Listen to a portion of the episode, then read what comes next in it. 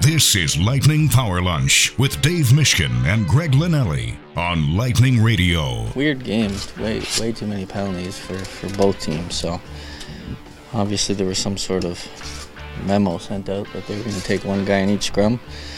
They didn't tell the teams, but um, I mean, what I don't know. We had eight power plays. They had five or six. I mean, it's probably not how it's going to be come playoff time, but um, I still think we've we got uh, some area to, to improve. You just kind of gotta find a way to get some momentum. You know, it's hard when it's going power play, penalty kill, four on four, power play. Um, but yeah, you just got to find a way. Um, you got to find some momentum. Uh, you know, I thought we had some good chances. The goalie made some good saves, but also we gave up some great A's as well. So, uh, just finding a way to, to stay tight, stay uh, stay defensive, and stay with it. It was a weird game. Like I, I think I don't know if anybody got anything out of that game. You know, clearly there was a mandate to call some penalties, and there was a lot of them, so it was hard to really hard to judge. There was zero intensity in that game.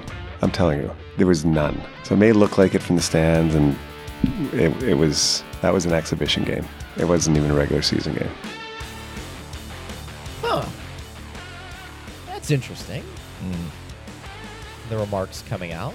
It did have a little bit of a feel in terms of a preseason game when we saw who Toronto would be dressing or who they didn't dress for sure.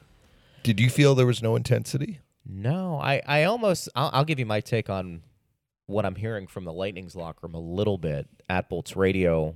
Here it is Power Lunch on Lightning Radio. Hit us up on Twitter there. Steve Ersick, our producer. Dave Mishkin, of course, with me. Greg Linnelli. One hour of hockey talk. One more regular season game remaining. The Lightning lose last night to the Leafs. They've lost four in a row. I actually think, and it's interesting hearing Jon Cooper's message, Steven Stamkos's message, almost the same. I almost take their remarks as, you know what? Let's let's publicly say, you know, that game had no f- flow to it. We'll kind of throw that away because who uh, who can get into a game when there's that many penalties? When it overshadows maybe the the issue is they actually lost the game.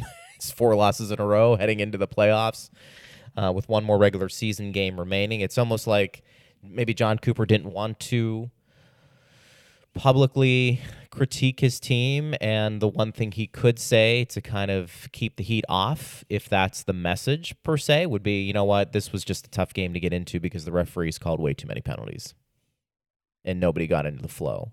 That's not how I took it in terms of the game. I thought there was a lot of intensity. I mean, you can make a case that it wasn't a well played game. Um, but that's that's kind of where I, I took that partner. I don't know how you how you looked at it. I mean, you know, the Leafs didn't dress a couple of elite players. Their starting goaltender was out, and maybe from that standpoint, it had a little bit of a preseason feel. But I thought the intensity was there for sure. Well, the intensity for the Lightning was higher than it had been in the previous three games. Maybe uh, like that Ranger game had fights in it, and Yeah, and they got right, their dander up in that game, but they played better. I think they were engaged more last night than certainly in the two previous games, the Islander game and the Ottawa game. I think they played better than they did in the Ranger game. So this was an improvement. Of the four losses they've had since they clinched a playoff spot, this was their best performance. It was far from a, a great performance, and I wouldn't even say it was necessarily a good performance, but it was better than what we had seen. And so part of that, I think, was they were more engaged in the game. Now, Coop's at ice level. So, like, I'm going to defer to him, and, and you're saying maybe he's he's kind of couching his comments in a way that will help his team come game one next week. But there was certainly some emotion out there. I mean, you wouldn't have seen the number of fights that we had in post whistle scrums if not for that. Now, you do see that sometimes in preseason games. I will acknowledge that. I agree that it was hard to find flow in that game because the teams combined for 14 power plays. And a lot of those overlaps. So, like Nick Paul said, there was power play, penalty kill, four on four. The lines were getting jumbled as a result. But I come out of that game saying it was at least a step. I don't want to say I actually wrote this a step in the right direction, and probably I'm going to not say that on the air with you, Greg. I'm not sure it was a step in the right direction because the Lightning need to be way better in the playoffs next week. But this was better. Like this this was a better performance. This was a game in which they did more of the things that they're going to need to do to have success in the playoffs. But there's still a long way to go. I mean, I think Stamkos' quote that Steve played at the top, there's still Mhm. work to do, and, and he's right about that. Their penalty kill wasn't good enough. Their power play went 0 for 8, even though they had 18 shots credited. So give some credit to Joseph Woll for for keeping the Lightning off the board. And while they really dominated possession in the final 40 minutes, there's no disputing that they did, even though they still had a fair number of kills in the final 40 minutes. They did have some defensive problems. I mean, the eventual game winning goal scored by Ryan O'Reilly is off a D zone turnover that led to a grade A chance for Matthew Knies and an open rebound for O'Reilly. That was a a big time breakdown by the Lightning. And if this were a playoff game and they lost by a goal and that was the winning goal, we would be spending the majority of the show today talking about that play. Now, were the Leafs perfect? No. The Sergachev goal came off an unforced turnover by Toronto, and they did have to lean on their goaltender, but I'm not sure the Leafs are taking too much out of that game. I think the Leafs understand they're going to need to be better defensively come next week than they were in the game last night. But they have been this year. They've been a better defensive team this year. So that might have been a little bit of a one off. And, and they had a weird lineup too. No Matthews, no Marner, nor Giordano, no Samsonov. It was definitely a makeshift lineup for Toronto. So it's kind of like we said about those two late regular season games last year between the teams. They didn't really have any bearing on what we saw in the playoff series. And we're probably going to get into this upcoming playoff series and say the same about this 4 3 Toronto win. Yeah, But I think the I Lightning that's- would like to close out the season not on a five game losing streak. sure. So let's see if they can get a W on Thursday against Detroit. At Bolts Radio, hit us up on Twitter if you want to react. You can. I will say this: I felt like Vasi was a little off last night. I don't. I know, agree. In the first period, you know, the two goals in the first period were unvasi like, although he made some good saves in the first period. And then he didn't see a lot of activity in the second and third. He only faced 12 shots in the second and third. he's at at this stage of his career, probably more so than he was earlier. Is is judged by wins and losses more than hey, what's your goals against and your save percentage? Because Mhm. you would think the high win total, you know, is going to jive with having a decent goals against and a save percentage that's elite. I do think there is something there where, and this probably speaks to the Lightning being a bit more inconsistent this year than we've seen the last three. And if you don't believe me, just take a look at the road record for whatever reason. That I think defensively, there have been some extreme highs and lows. And I think because of that, this year, at least for me, Dave, this is more of the eye test. I don't know if I have any stats to back it up outside of on the surface. I don't know if the goaltending has been as elite to bail hit the team out when they've had multiple lapses defensively throughout the year, like in previous years. Mm-hmm. And I think that is a fair statement to make. Where do we go from here come playoff time? Again, it's more of look, based off of previous years, do I think the Lightning will I mean, you've heard me say that over and over again, but I don't know. And I do think this year in particular, it's been a little more eye opening that both Vasi and Elliott have not been able to perhaps bail their team out as regularly than they have in previous years. And that probably should signal to the team too that, you know, look, we got to get our, our butts in gear defensively and, and make sure that our goaltenders don't have to be elite every single stop Mm-hmm. in every game. Well, I think this goes back to the question that we have considered, Greg.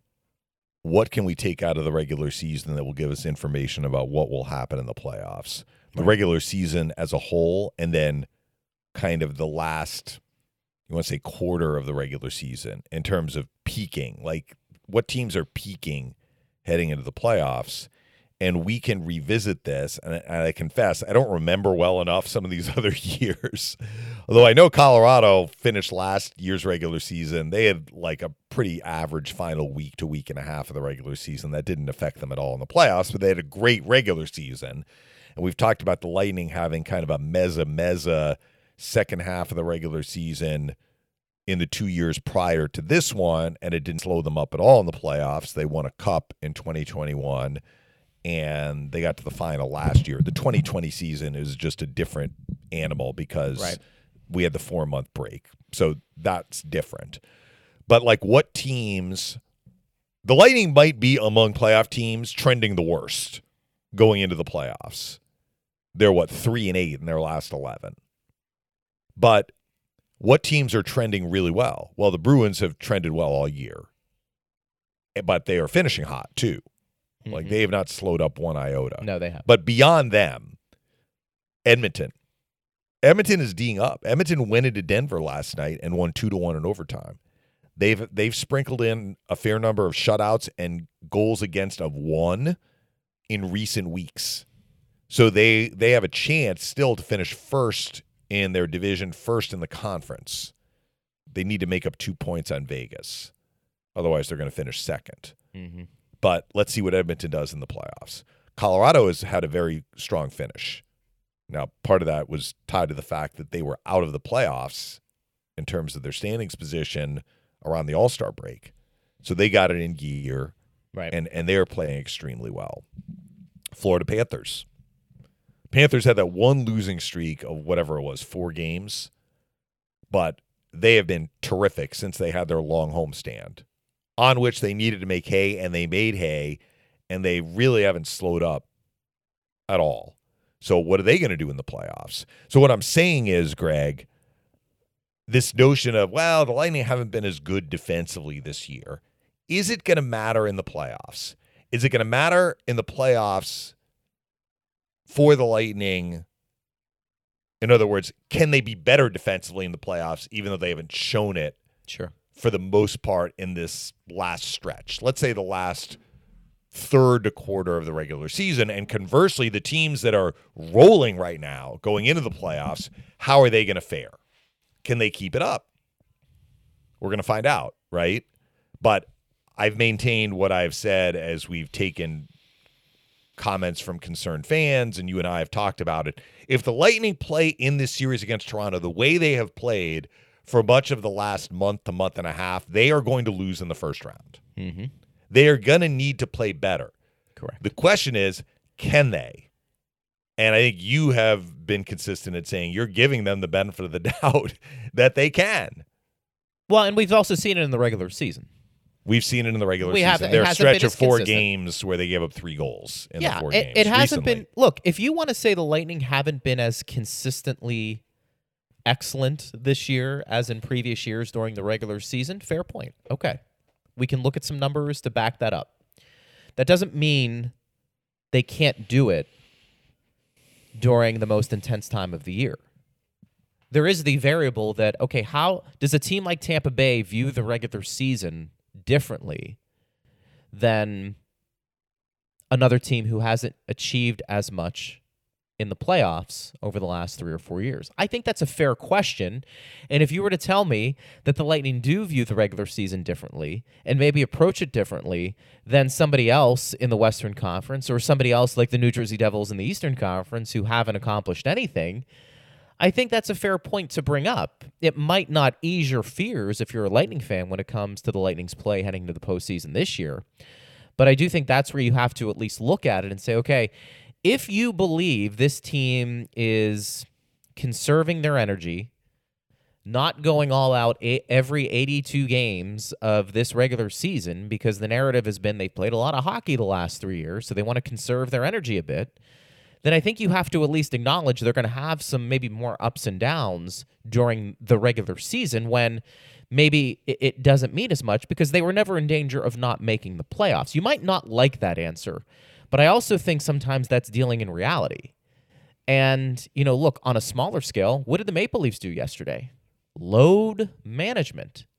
And I can tell you right now, the Maple Leafs haven't had nearly the deep of runs Tampa Bay's had Yeah. over the last three or four years, and they're looking at load management. Now, again, maybe they're in a different spot than Tampa Bay this year with their play and, and how well they feel they're defending and, and how things transpire.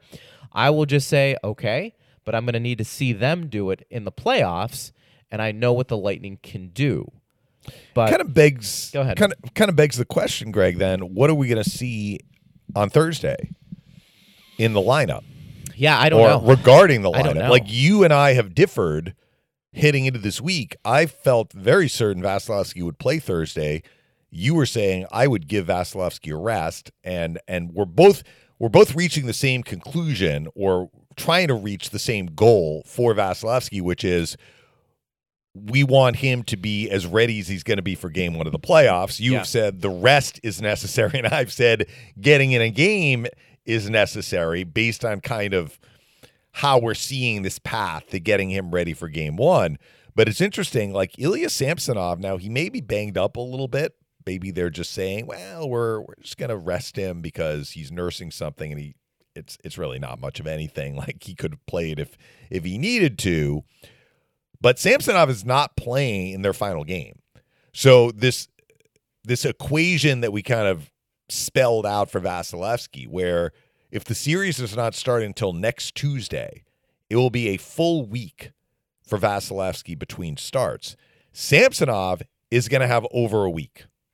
Assuming Samsonov is starting game one, because Murray is not healthy yet, and even if he's just getting there, he hasn't played in weeks. So it makes sense that Samsonov is the game one starter. And even if Murray is healthy, maybe they opt to go with Samsonov. Be that as it may. Samsonov does not have a problem with having seven days off or six days off if the series starts Monday and then coming in. Maybe Vasi feels the same way. Maybe you're right. Maybe Elliott gets the start on Thursday because Vasilevsky got his work in yesterday and he's going to take the rest of the week to to get ready for game one of the playoffs. I will still maintain I think he wants that game because he doesn't want to go five, six days in between game action. Yeah, one of us is going to be right, one of us is going to Well, be wrong and- and tomorrow. maybe- and then the question is, what other players potentially might be given the night off on Thursday? And you could have made a case. Maybe Vasi was a little off because he hadn't played in a couple of games. And so I fully acknowledge there is a chance that happens. I, I guess I would say, you know what? That's just the risk I'm willing to take because the the other downside to that is something happens to him in that last game and now you don't even have him as an option in in game 1. And if you lose game 1, that doesn't mean you lose the series. Although everybody will give you the statistics that break it all down when it comes to Well, they well, lost uh, game one last year yeah. to Toronto and won the series. They did. They did. But you, you, you, Dave, as you know, in the playoffs, everything is magnified. So any, Yes. anybody who loses game one will obviously see some stats that come out. Well, the team who loses game one, you know, uh, will lose the series sixty-five percent of the time, and I'm just kind of like, all right, well, whatever. You know, that's it is what it is. Um, so I I agree with you. I think you know when you take a look at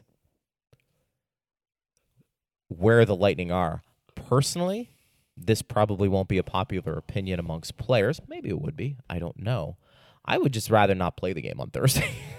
I would just say, well, Point wants to get his 50th goal. He does. And he's I- going to have to earn it. I See, mean, the this other is where- teams are, are keying on him. but like the integrity of the game's not being lost, right? Detroit doesn't really have anything to play for. The Lightning Correct. don't either. If Lottery I were- odds, I guess, yeah, would be it.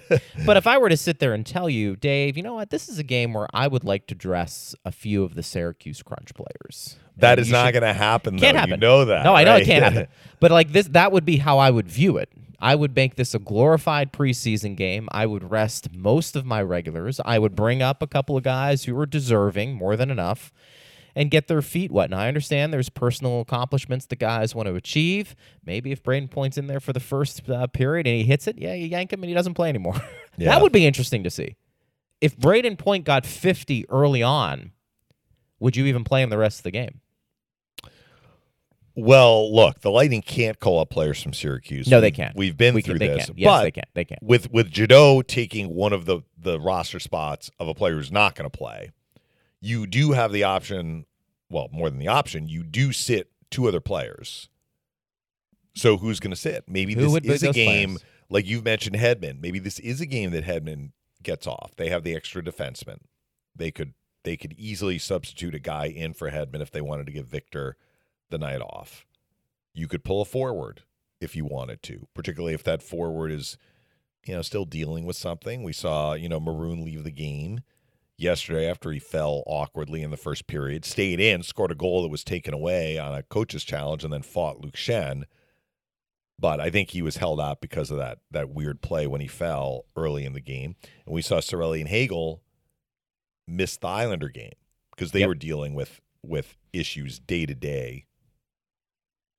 And maybe you want to give one of them Thursday off. So we'll see. I mean, the Lightning have options to sit two guys that might be regulars, which kind of goes to what you're saying. If the game doesn't mean anything, other than this one individual accomplishment, which I think the Lightning want point to get to 50, then Yeah. you know, you could sit other guys. I'll say though, Mitch Marner was at 99 points and they sat him Yeah. out. So now if he plays against the Rangers, that's their last game tomorrow. You know, he only has one game to get to 100 and if they say, "You know what? Mitch, we're going to sit you out game 82 as well," then he's going to finish the season with 99 points. I don't know how important that is to him to hit 100, but I mean, I think it means something to the players. yeah. The coaches ultimately have the, the final say. And again, I think every team is different. Toronto's probably looking at uh, a bigger picture there than Mitch Marner getting 100 points. Yes. You know, they, they want him ready to go come playoff time. And I, I- know I, I don't want to break it down in, into just one game. I understand that. But look, every team's different with their objectives, Mhm. you know? And uh, I, let me ask you this before we take some questions. What do you think's a bigger issue for the league to make sure they don't see happen? A team tanking to get the first overall pick, understanding they've changed the rules a little bit so it's not a slam Yeah. dunk, or a team at the end of the at the end of the year that doesn't dress a few regulars because it's load management. I think Well, I, I think the think- integrity of the game. Yeah. tanking I don't think is- that's is about worse. the integrity of the game, though. Sorry, Greg. I don't think that's about the integrity of the game. I think it's about circumventing the cap. Yeah.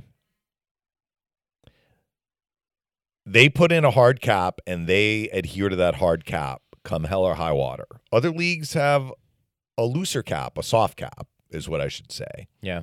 There are exceptions. I mean, the Lightning, I shouldn't say the Lightning, the NHL does have some exceptions in place. Like if you play short a game, you can summon a player. If you put somebody on long term injury, you can go over the cap. But compared to the other leagues, the NHL's cap is a hard cap. hmm And they don't want to create any additional exceptions to that, which would fall in the category of what you were spelling out, or what you were spelling out falls in the category of that. Look, you could do load management if you had the cap space. The league doesn't have a problem with it. I maintain it's not really something we see a lot in the sport of hockey, although the Leafs have done a little bit here down the stretch. I think it- has everything to do with staying under the cap for these teams and and very little to do with who's in and who's not in. Yeah. That's my opinion. Yeah. No, it's, it's But- it's a valid opinion. And look, when if and when the cap goes up and teams have a little bit more wriggle room, although you can make the argument that it's like, oh, we have a little bit more room in the glass, let's fill it to the top, right? You're just going to use that extra space. But like we and and you've made this point that with COVID things have become exacerbated in terms of the cap squeezing teams.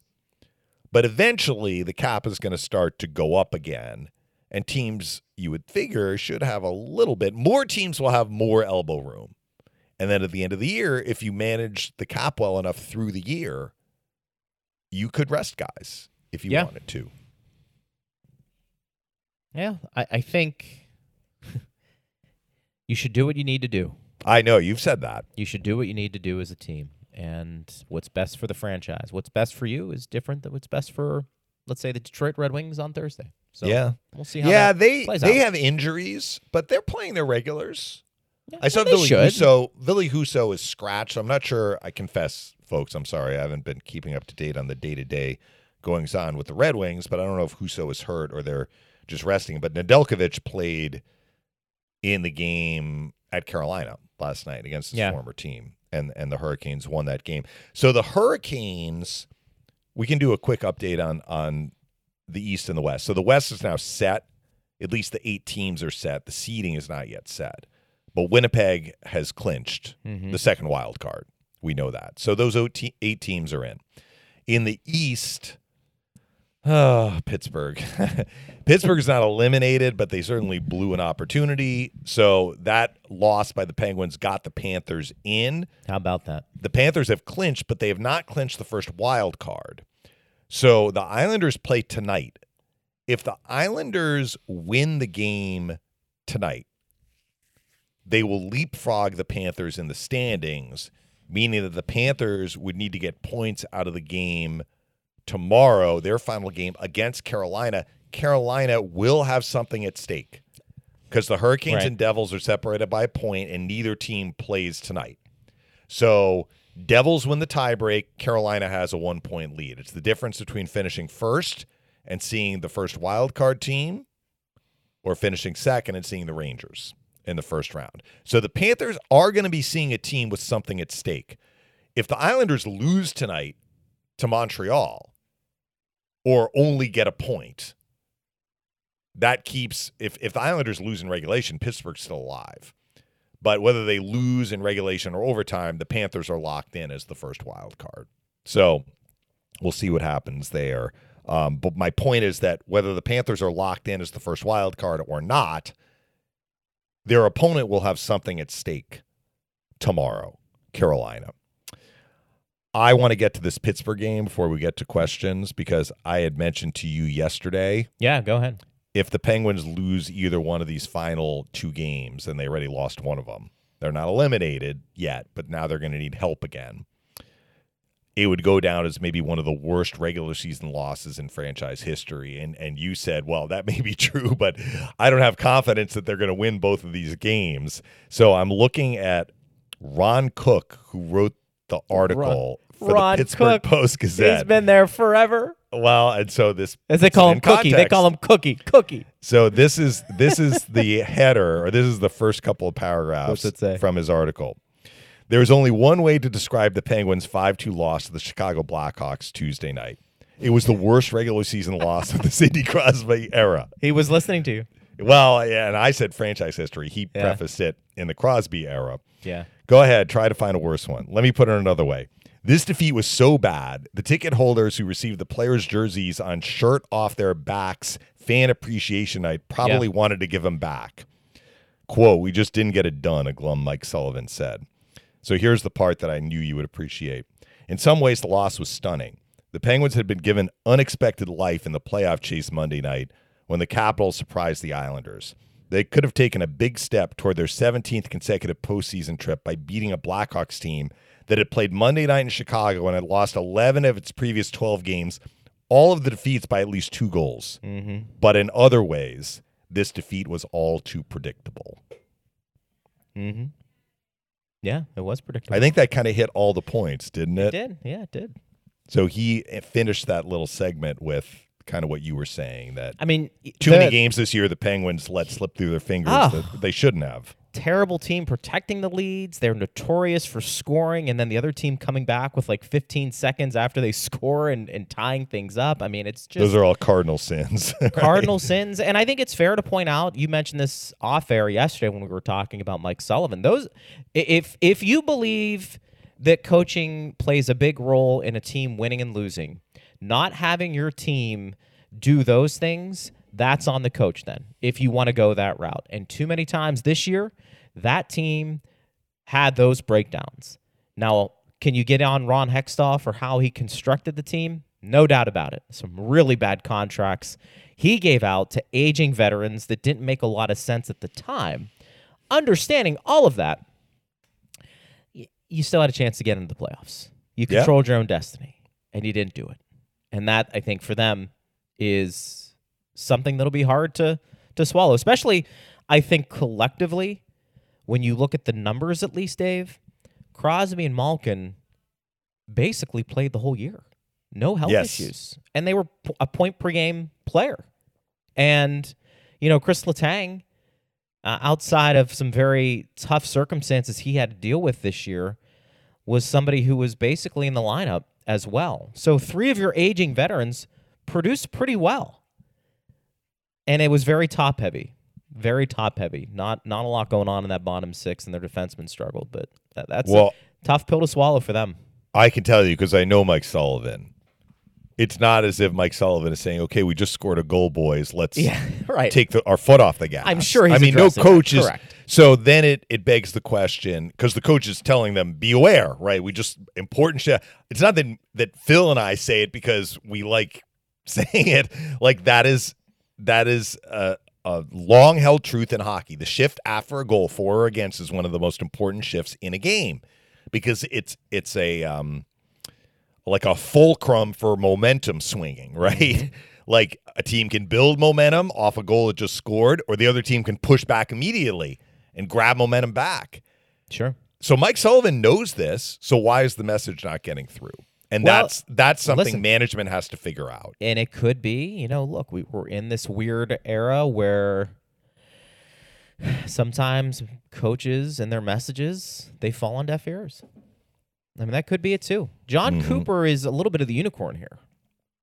Would you agree? I mean, even Yeah. you know, if Mike Babcock can get fired or let go, then most people would say, look, he was a, a really good coach. I mean, uh, what's the saying? It's it's a player, not a, a coach. Wayne Gretzky. If Wayne Gretzky can get traded, anybody can get traded. So I, I Yeah. think with coaches, it, it's probably even a, a, a lesser thing when it comes to job stability. But yeah, And it's also easier to replace one head coach Correct. than, you know, kind of reconfigure your roster, particularly in the cap era. That is true. when you know you are more locked into contracts contracts can be harder to move Coaching's got to be a frustrating profession too, though, because you can you can hammer home everything, and if your players don't go out and do it, you can't do anything. mm-hmm. right? I mean, you just kind of sit there and say, okay, well, this is uh, what more can I do as a coach?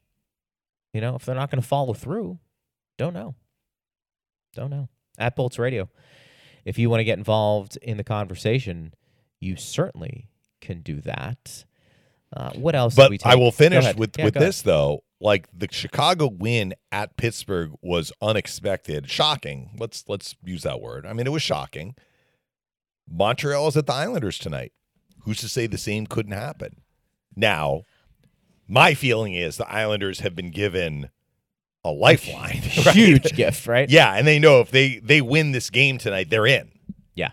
So it's not win two, it's win one. Win tonight, and we have punched our ticket. Yeah. So it seems hard to fathom that they could lose this game, but who knows? That Pittsburgh Chicago game was 0-0 into the second period. It and was. when you when you have so much at stake and you're not getting rewarded and you're still tied, and you're like, Ugh, like the pressure can mount. Maybe that I mean, you were watching the game more than I was. Certainly we were calling the the Lightning Leafs game, but I don't know if if as the game went farther along and the Penguins couldn't get the lead, if it if it played a role, and that may happen to the Islanders tonight. Who knows? Well, the stick gets a It would help tighter. them to jump out to an early lead, is what Yeah. I'm saying. The stick gets a little tighter. Yeah, And look, the other team has nothing to play for. That's the other thing. Loosey goosey in some ways. Like if you're Montreal tonight, Dave, you're letting it fly. You're just letting it fly. yeah. Just go. I mean, what, what do you have to lose? Oh, another game? Okay. Well, you know, that's been happening all year. Right. You have a chance. And they are coming off a whooping. I, I- they've played since then, haven't they? But they got hammered by Toronto 7 1 right. So, I mean, I think, last weekend. do they have a chance to be a spoiler tonight? Yeah. I mean, I, I, you want to play psychology? This is your playoff game. See if you can you can ruin it for the Islanders. hmm and kind of go from there. Hit us up on Twitter at Bolts Radio. Astra G says, I admit I was more interested in whether Point would net his 50th last night than the final result. Unfortunately, it seemed at times like his teammates shared those priorities and allowed themselves to get out of sync trying to feed him. Well, the good news, Astra G, is that that will not be the case in the playoffs. Points either going to get to 50 or he's not. And then in game one of the playoffs, they're not going to go out of their way to try and get him the puck. But I understand why they were doing that last night, and they'll probably do it again tomorrow. Al says Vasi needs to start Thursday. He needs a win and find a groove. He'll have plenty of time to rest before Monday. And if the team continues its play as they have been, he'll have plenty of time to rest in two weeks. do you think Yes. any black ace? Do you think any black aces will be called up? So he had a couple of points there. I I think Vasi is less concerned about getting a win, like his mental state. I need a win before the playoffs begin. I think he likes getting the work in. And game action is different than practicing. I mean, you're seeing a lot of pucks in practice, but I think that what we've seen from Vasilevskiy is he likes to be in games. He doesn't like having a long interval with no game action. That's how I want to say it. So that's why I have leaned toward more than leaned. I've been I've been convinced that he was going to start tomorrow, and Al is on board with that as well. You take a different approach, Greg, and like I said, we'll we'll find out who gets the start tomorrow. But I think that whether Vasilevskiy starts and wins tomorrow or starts and doesn't win, I think it's more about seeing the pucks than the result for him in terms of what he needs to do to get ready for game one. The Lightning understand that the result of tomorrow's game does not matter. I mean, except maybe they they'd like to finish on a on a higher note, so they're not going into the playoffs with a five game losing streak. His question about the Black Aces. So I, I spelled out the the weird AHL playoff format the other Mhm. day. Yeah. Last time I checked, Syracuse was in third place. But the teams that they play, I think they have three games left all this week. Today's Wednesday. Is it possible they play three games this week? They they must because I saw this is the last. Would they go? the Friday, Saturday, season. Sunday? I think they play tonight. I think it might be a Wednesday, Friday, Saturday situation or something like that. So the team that is right behind them Mm-hmm. is Rochester, and the team that is directly in front of them is Utica, and they're all Gotcha. separated by like a point or two, and two of their final games are against Utica. So they could finish as high as second, or they could drop to fourth theoretically. And in that division, two plays five, three plays four in a best of three. So that best of three is going to start the same week that the Lightning and Leafs start their series. So, Al, I don't think anyone is going to come up while Syracuse is in the playoffs. If Syracuse loses that two out of three series, though, you will see players come up. I think if Syracuse wins that two out of three series and then the, the quote unquote first round, or maybe it's not the first round, I don't know how they're calling it, the next round is a best of five where you have however they're doing it. I mean, I guess you would have three teams left in that division. So I'm not Yeah. entirely certain how they're how they're doing the playoffs. But anyway, the next series is a best of five. And that's a longer series. That would probably take us to the end of the first round of Lightning Leafs. So here is my feeling. If Syracuse can get past the two out of three, we're not going to see any black aces up. I may be wrong about that. I mean, if the Lightning, well, certainly if the Lightning have injuries and they need reinforcements to actually fill the lineup, they'll call up guys. But the quote unquote black aces where you have extra guys with you, we're not going to see that until Syracuse is out of the playoffs, which c- could come. Lightning don't want this, but it could come as quickly as like middle of next week if they drop the two games in a row. They get that two out of three done pretty quickly, Greg, because mm-hmm. there are teams that have earned a bye, like Toronto Marlies have earned a bye. They're in first place. They don't want the Marlies sitting for two weeks, right? Sure. So I think that's how it's going to unfold. And again, we mentioned this the other day. The Lightning want Syracuse to do well in the playoffs. They want their their prospects playing in playoff action. Yeah, I think you're right. There's he no asked which that. black aces. I mean, look, I think Balsers makes sense. I think Cole Koepke makes sense. He was up earlier this year. Simon Ryfors has had a very good year. I'm talking about the forwards now. He'd be a guy that'd be Yeah, you're always going to bring up a goalie. Where's so, Barré-Boulet? Barry Boulet is having a terrific career in the minors and he's having a terrific season again. And he would probably be one of the Black Aces too. Boys, he, but that's a Julian guy? Matthew Darsh question. Has has has has Barré-Boulet fallen off the face of the earth to some extent in terms of like where he is with this Lightning team? I, I feel like there was no mention of him this year. You know, yeah, you well, hear- he came up for one game, right? Right, but it, it, feel, it even feels like the last two years, Dave. I, I don't know. Did did he? Was his time a couple of years ago? Remember when they had Katchouk and Raddysh, Yeah. and there was all that Beginning of last conversation. year. yeah, beginning of last year. I do it. It feels like that was his time to do something. Now, to his credit, he's gone down there and played well. I just Very well. I don't know what his future is. He can only control his play, and he's done a very good job of that. But hmm I think the not the fear, but the question you had with Barré-Boulet was he just going to be kind of a tweener? A really good AHL player comes up for the NHL and just doesn't really find his role. Right. I don't know. And I, I don't know. Some would say actions speak louder than words when it comes to how a player is is used in an organization. But I, uh, it's just an observation. It just you haven't heard a ton of buzz about him. Well, maybe we can talk to one of the Stacy Roest at some point. Yeah. Well, look. those guys. I'm looking at Syracuse's team stats. Yeah, Barré-Boulet has 81 points. The next closest guy is 53. Ryfors. how many did Darren Raddysh have before he got called? Raddysh had I 51. was gonna say he was 50 probably right there. Yeah, he was. Yeah, right he's there. still third on their team in points. incredible. Gage Gonsalves has 50. And I mentioned this Trevor Carrick on defense. He has 15 goals from the blue line. That's a good number. Very good number. That's a he's, really good he's number. kind of flown under the radar a bit here. And I know that I had talked about Lucas Edmonds, Mm-hmm. that he had a very strong second half of the year. Yeah. So he has 15 goals and 27 points. I think the vast majority of those have come in the second half of the year. And another guy that we haven't mentioned, Greg, is Phil Myers. So, I mean, as- in terms of little bit. black aces, Myers would come up because, you know, he has NHL experience, unlike a lot of these other guys that could be part of the black aces. But that is assuming Syracuse's season is done Right. and the Lightning are still going in the playoffs. Hope that answers your question, Al. Do you think we've gotten any closer to what we think the lineup will look like in terms of 12, 6, 11, and 7?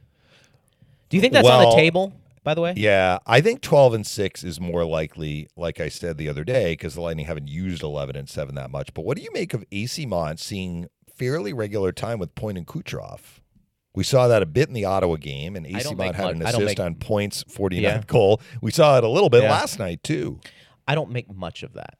You think Coop's just Yeah, kind of throwing spaghetti at the wall? I do. I do.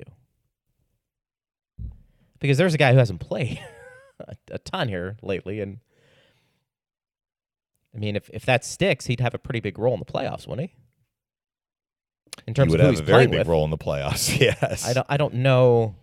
Well, when they did that, and that was in the second half of last night's game. And last night's game was weird anyway because Maroon was was done for the night Yeah. at that point, and we had all the special teams. Right. But basically, the way the lineup looked from the middle of the game onward, Mm-hmm. because they started with Hagel with Point and Kucherov, and Stamkos with Killorn and Paul, Right. and you had Cirelli with Colton and Eyssimont, and then the school bus line. So you pull Maroon out because Mhm. he didn't play after the first period. And basically, what they did is they had Eyssimont with Point and Kucherov, and they put Hagel with Paul and Colton, if I'm remembering right.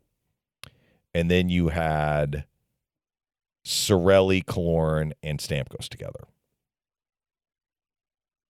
I think that's how the the three lines looked, and then Bellemare and Perry were together with a roving, Correct. you know, third guy on that line because they were short Maroon. Mhm. So, do I think that's going to be the the look of the lines in the playoffs? My hunch would say no. I mean, you're putting Maroon back in presumably, but we're going to find out in next week. we're going to see how Jon Cooper decides to go with it. I mean, the Leafs are are rotating their lines too. But what they have down the middle, and and this is something was it Nick Alberga mentioned this yesterday, and it's a great point. The Leafs have added depth. There's no question. I was super impressed with Acciari last night.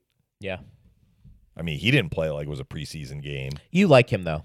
I do You like, like him him, as a player. but I, I liked him last night more than I've liked him in some other games in which he has played. like he wasn't as impactful when the Lightning and Blues played earlier this year, and yeah, he was a good player for Florida. And the teams saw each other. He played in that 2021 series, and then remember he got hurt in the preseason game in Orlando Yeah. and missed a, a chunk of time the next year for for the Panthers. Now he's healthy. I think he was a hungry player last night. Really, really effective in in how he was utilized. But Nick's point was down the middle, the Leafs have Matthews, Tavares, and O'Reilly. And that is not something they necessarily have had in past years. And while Acciari can play center, I think Camp is really their their other center. Assuming they don't you know, put two of the centers on the same line if they decide to mix things up. That's a pretty formidable down the middle from one to four lineup configuration that you can throw at the other team.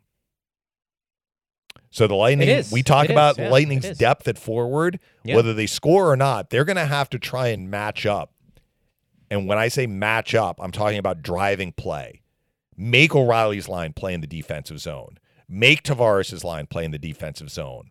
Don't let Camp's line spend a shift in your end. Push back. That's what they want to do. They want to be an annoying pest line.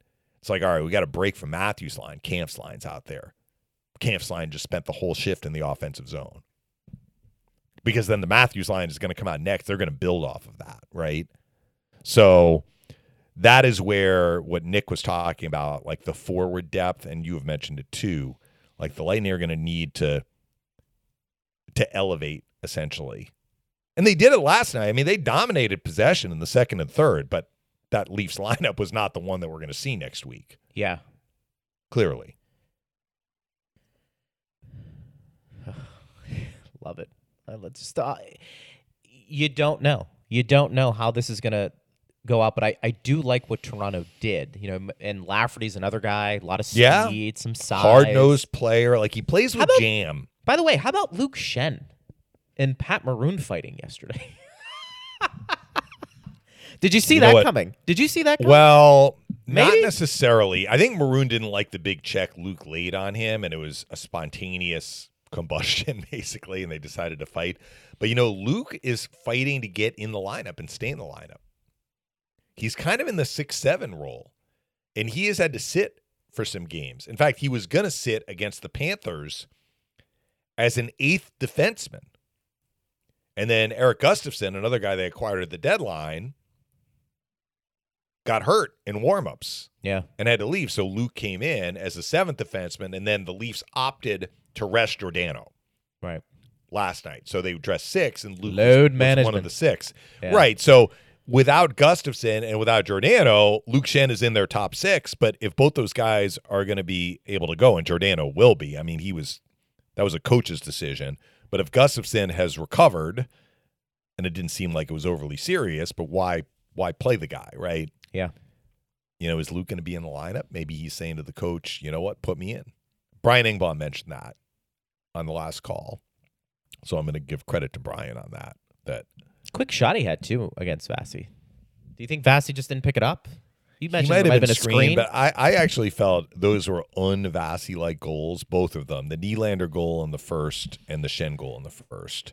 I think Schenn. Uh, was hard to quibble on, on goals three and four. Right. One was a scramble play in the power play, and Järnkrok roofs it, and then the other was the turnover. And Knies, who got his first point in the NHL, let a bomb go like right in the slot, point blank. Vassy got all of it, almost all of it, and it just dropped down behind him, and O'Reilly was there to to slam it in. So I mean, goals three and four were not on Vassy, but I think goals one and two are usually ones that we see him stop. Yeah. But it was a good shot from Schenn. We've seen Luke score from that spot before. Boy, was he a hot commodity a little bit at the trade deadline. Lot Yeah. Of, uh, you had a lot of buzz around him. Good for him. Well, playoff experience, and he adds the the grit and the toughness. And depending on how a series is going, we saw that with Lightning Islanders in the bubble. like he can be a real asset to your team. But the question is, are the other guys that they have in the fold ahead of him on the depth chart? Yeah. Rigo says, I look forward to the goaltender interference discussion. Well, that was a clear one. I thought it was pretty clear. I mean, Yeah. Perry Perry blocked the goaltender Woll from Yeah. sliding over, right? I mean, it's I was chatting with Brian Engblom during the intermission, and he said, I felt it was goalie interference because Perry kind of knew what he was doing. And I said, honestly, Brian, the way I understand the rule, and again, Don Koharski spelled this out for me a few years ago. Whether Perry had intent or not doesn't matter if it's in the crease. yeah. Contact on the goalie in the crease will always be ruled for goalie interference unless the defender pushes the attacking player into the goalie in the crease. Mm-hmm. If you see contact in the crease, with that one exception, except for that one exception, it's coming off the board. Once you get outside the crease, if there's contact outside the crease, then it becomes more of a judgment call. Kind of who initiated the contact? Did the attacking player do everything he could to get out of the way? Was the goalie's ability to make the save impeded? I think it becomes a little bit more gray outside the crease, but the crease is the goaltender's domain. That's why it, it took the officials about 10 seconds to look Yeah. at that and rule it as a no goal. We try and educate on this show best Yeah. we can. There's stuff that I don't know, like the long term injury thing. I mean, I was, we learned about that. Once we learned about it, we shared it. But the goalie interference call, that one was way more black and white than some of the others that we've seen. Yeah, I didn't even think it was a dispute. Uh, lastly, Al wants to know too: Is this the year we see two Canadian teams in the Stanley Cup final? Maybe well, if Toronto, that's Edmonton. the case, it would be the Leafs Mhm. because they're the only Canadian team in the East. You have the Jets and the Oilers in the West, and they could meet in the first round if the Yeah. Oilers catch Vegas. I think the winner of the Pacific is now locked in. I may be I may be wrong about this. I think they're locked in as the number one seed. Yeah, Let me look at the standings real quick. So Dallas and Colorado, Dallas can get to 108, so they can't catch Vegas. Colorado can get to 109 and theoretically catch Vegas or Edmonton. I'm not sure about the tiebreaker. I don't have that open. But it's it looks likely that the winner of the Pacific will get the number one seed and play Winnipeg in the first Yeah. round. Yeah. So Yeah, Vegas would? Vegas would have the tiebreaker over Colorado. Thank you, Steve. All right, so so it is locked in that the winner of the Pacific Will be the number one seed. Yes. will be the number one seed, and if Toronto, I feel comfortable saying this, if Toronto gets the Stanley Cup final, they will have knocked off the record-setting President's Trophy winning Bruins, that is true. unless So you're saying no wild upset in the card first round. two upsets the Bruins in the first round. Phil Which has would be a said he upset. thinks Phil Phil feels the Panthers would give the Bruins a heck of a series. Hmm? I think it'd be shocking, but you know, look in, in a parity-driven world we live in, maybe shouldn't be completely surprised. Although, again, the record they've had this year just hard to envision. Mm-hmm. But you know what, the Panthers, what what do they have to lose, Dave? You're going to be a heavy underdog. Get in there. Yep. If that's if that ends up if that ends up happening. Well, we've got one more game, and then the fun can begin next week. We will have all the coverage for everybody on these airwaves. Steve, real quick, do we have plans for expanded coverage in the playoffs like in years past? Yes, but not ready 24/7? to announce yet. Okay. Steve is still brewing the pot. He's looking. He's, putting in ingredients into the cauldron Yes. to figure out what's going to come out the other side. He's like the lightning. They're going to look at the lineup and see what works best. yes. Well, Power Lunch will be here. Power Lunch will be 12 to there. 1 will be or on your favorite podcasting yes. platform. keep those questions rolling.